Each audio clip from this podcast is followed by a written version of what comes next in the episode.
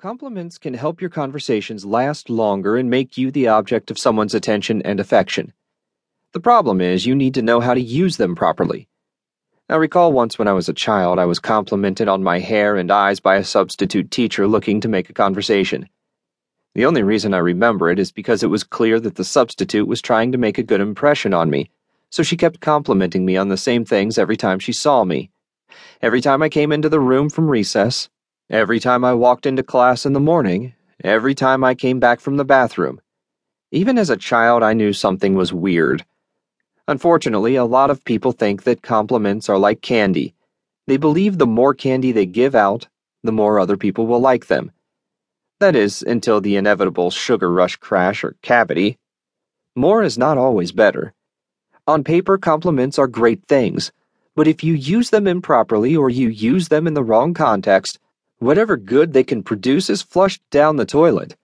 The substitute teacher from my youth took all of the goodwill she had with me and promptly flushed it down the toilet because it felt so unnatural and forced to be complimented so much.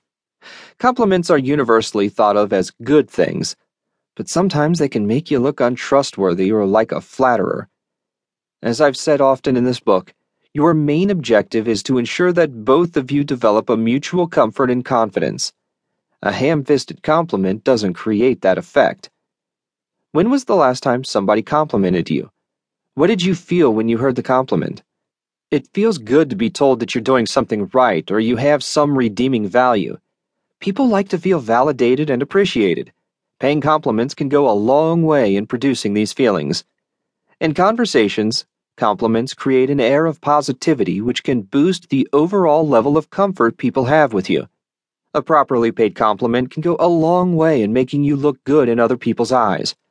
This is not only in your mind. You start breathing a certain way. Your blood starts pumping in a certain way. There is a correlation between your emotional state and physical response. The reverse is also true. When somebody says something positive to you, your brain produces neurotransmitters that are associated with a sense of well being and happiness.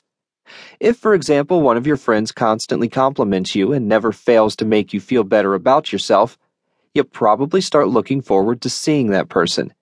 You might not be able to put your finger on it, but you just want to be around that person. Eventually, this positive conditioning becomes somewhat addictive. When you are around people who constantly make you feel good, you want to be around them more often. The flip side is also true. If you come across people that are predictably negative and put you in a bad place mentally and emotionally speaking, your tendency is to run away from them. It is no surprise that people are naturally drawn to compliments. They're like psychological candy. One of the fundamental rules of likability and charisma is the concept of reciprocity. Put simply, we are kind to people who are kind to us first. Rarely do you see somebody who reacts very negatively when somebody gives them a gift or dresses their wounds or otherwise helps them. It is a nearly universal trait. Reciprocity is in play. When you compliment somebody, they feel good, and they feel benefited by your act. They will then look for an opportunity to repay you for your positive act by complimenting you back. It creates a pleasant interaction and increases the level of comfort you have with each other. How to compliment properly. Okay, I've talked to you about the exact underpinnings of why compliments are effective and a part of being witty. It's easy to get caught up in the benefits of complimenting and assume that just because you compliment people, they will automatically get what you mean. You end up feeling entitled to a certain return for the compliments you dish out. It doesn't work that way, as my substitute teacher learned. You have to compliment the right way or your compliments will at best fall flat, and at worst seem disingenuous. Instead of getting people to drop their guard, people will become suspicious or skeptical of your motives.